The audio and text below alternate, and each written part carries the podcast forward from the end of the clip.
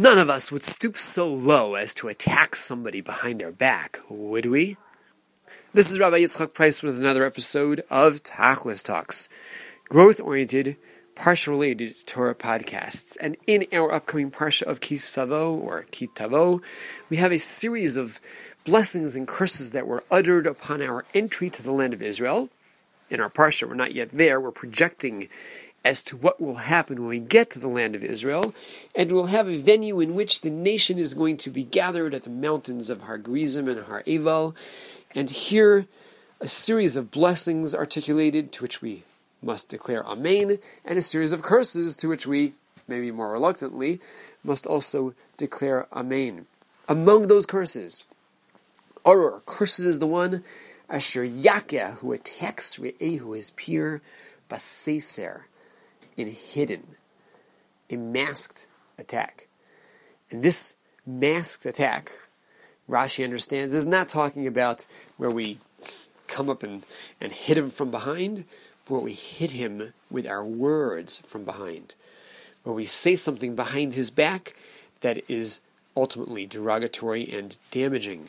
Lashon hara, evil speech, maligning the other, gossip, uh, the this time of year worth drawing a specific attention as we get near the yahrzeit of the famed Chafetz Chaim, the Chafetz Chaim, the name of the work written by Rabbi Yisrael Meir uh, Cohen Kagan, uh, the famed sage, scholar, saintly personality of just over 100 years ago.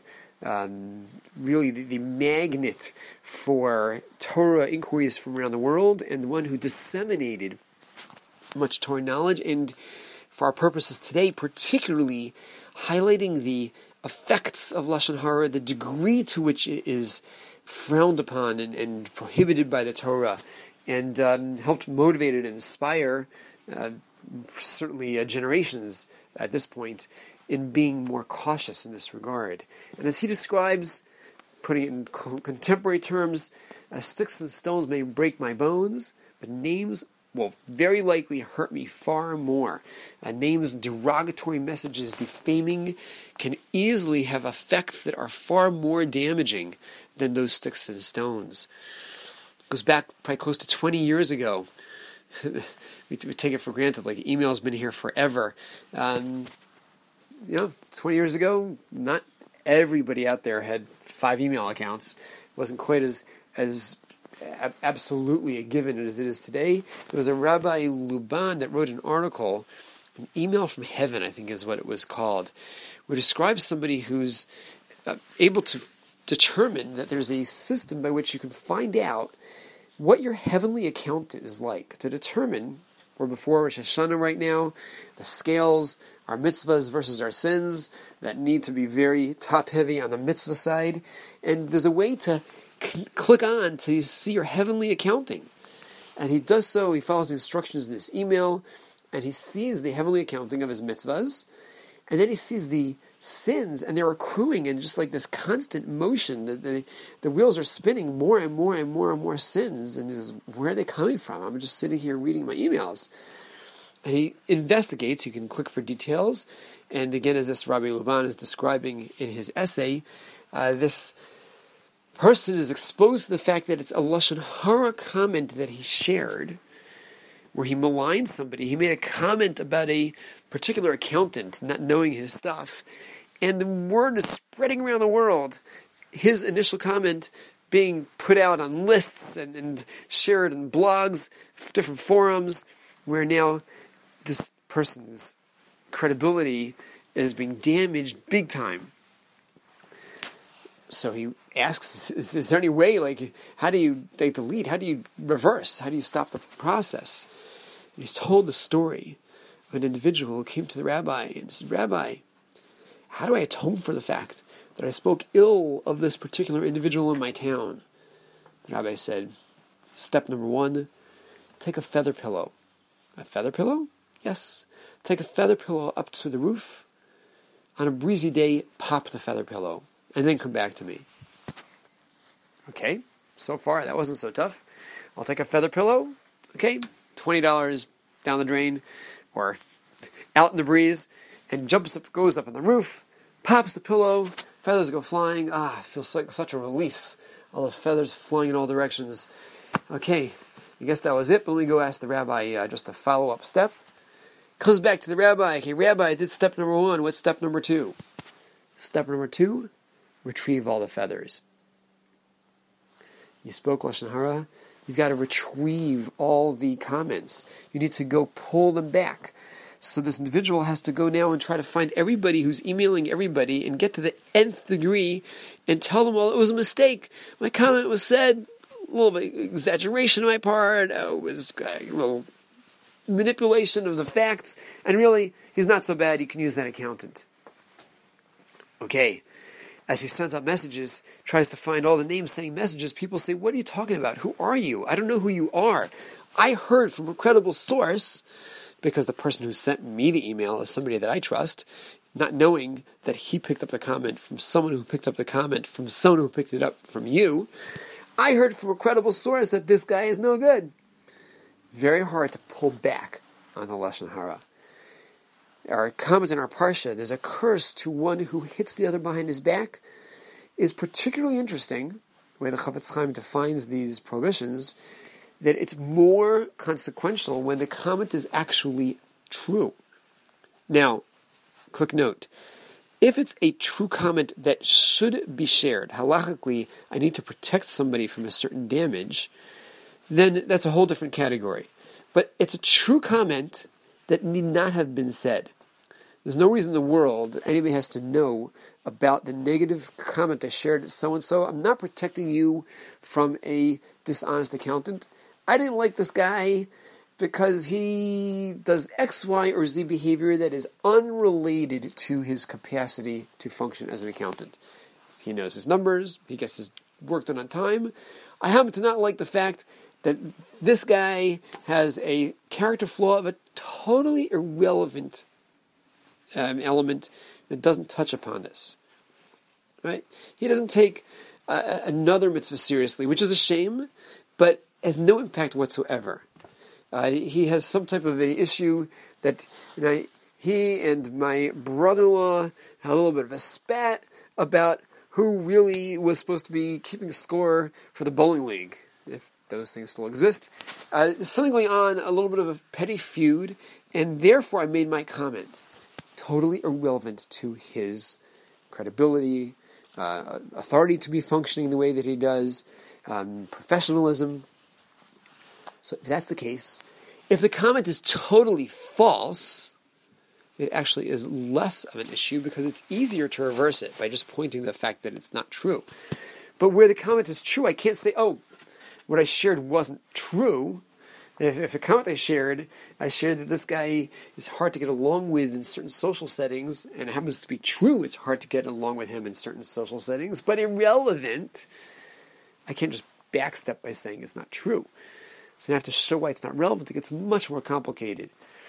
And the comment behind his back, the comment that is causing him that damage, you could be causing a person financial ruin, social ruin, family discord, many, many, many potential negative ramifications from that behind the back attack. Why do we do it? What motivates us to speak ill of the other? as many of my mentors would share, we have to realize that it's often coming from a fact that it's easier to feel good about ourselves when we have negated others. If I realize that there's room, I should really be growing in a certain area, I should be better developing myself. It's hard to work on myself. But the more I can reduce others, the less I need to worry about elevating myself because I feel comfortable that I am ahead of the class simply because I have reduced the class to some lower status. How much more significant, how much more effective, how much more correct for us to put all that energy into working on elevating ourselves instead of deflating and defaming the others. This season of year, big, big deal aside from the technical prohibitions involved in Lashon Hara, and the Chafetz Chaim points to the fact that there are many, aside from this issue of the curse, there are actual direct prohibitions that are breached when speaking ill of the other. It's a time for us to be focused on our personal growth, a time for us to be focused on not allowing our the ticker tape to keep expanding with more and more um, you know, corruption on our part. And another nuance, and perhaps as far as a tachlis step for today, a step that we can do that really could be a very brief but effective tool in helping steer away from that lashon hara. Does this bring God nachas? No easy way to translate nachas, but let's say pride and joy. If speaking of the other, let's imagine that it may not technically fit into the category of lashon hara, and I'm not sure when it came up in my mind's eye with some theory why it's not really prohibited. And in my mind's eye, it's not really going to affect this person's finances, and it's not really like to to affect his social standing. But is my comment that I'm about to make about somebody that somebody shares a parent with me? They share God, Avinu Malkeinu our Father, our King. I'm going to say it Rosh Hashanah, and he or she, they're going to say it as well. Avinu Malkeinu, if we have the same Father, if I made this comment to my parent about that quote unquote sibling of mine, am I making my parent radiate with pride and joy, or is it one more frustration? This is a time of year to be bringing God nachas, to help him feel proud of his kids ourselves included. Ponder that as we're schmoozing about somebody and realize, you know, the Chofetz Chaim, people attested to the fact that he wasn't uh, somebody who was silent. Some people fear that if I'm going to study about the laws of Lashon Hara, I'll never be able to talk. Uh, somebody once commented to the Chofetz Chaim's son-in-law, I see that you're much more reserved and your father is actually um, very open to talking. So he said, My father in law is so proficient in the laws that he's really able to know when he can say what. My father in law is so controlled by the laws that he has much less to worry about. The rest of us, it's a bigger deal. So, number one, we've got to study what is legitimate talk, what's not legitimate talk. There are so many guides to basic laws and parameters of Lashon Hara available in all languages nowadays. You just search um, Lashon Hara, you'll find books, essays, um, very popular uh, works pub- published by the uh, Chofetz Chaim Heritage Foundation. But aside from that notion of educating ourselves and motivating ourselves, pondering this simple issue of, hey, is this a positive comment that God's happy that I'm sharing, makes him proud, joy, or is it a frustration, another angst? And that's not a healthy thing for us to be doing at this time of year or in general. So, none of us want to be accused of attacking others behind our, their backs. We're not going to do it physically. Let's be all the more cautious about not doing it verbally. That's a big, big deal as well. Let's recognize that the damage, the pain we cause, it's not appropriate, it's not worth it, and it's not bringing Hashem that nachas and joy. Instead, find the comments that will make Hashem proud. Find the comments that will bring him nachas. Find the modes of speech that will be uplifting. Find the modes of behavior that will elevate ourselves so we don't feel the need to put others down. And in so doing, develop into the type of people who will be far more likely to achieve our tachlis.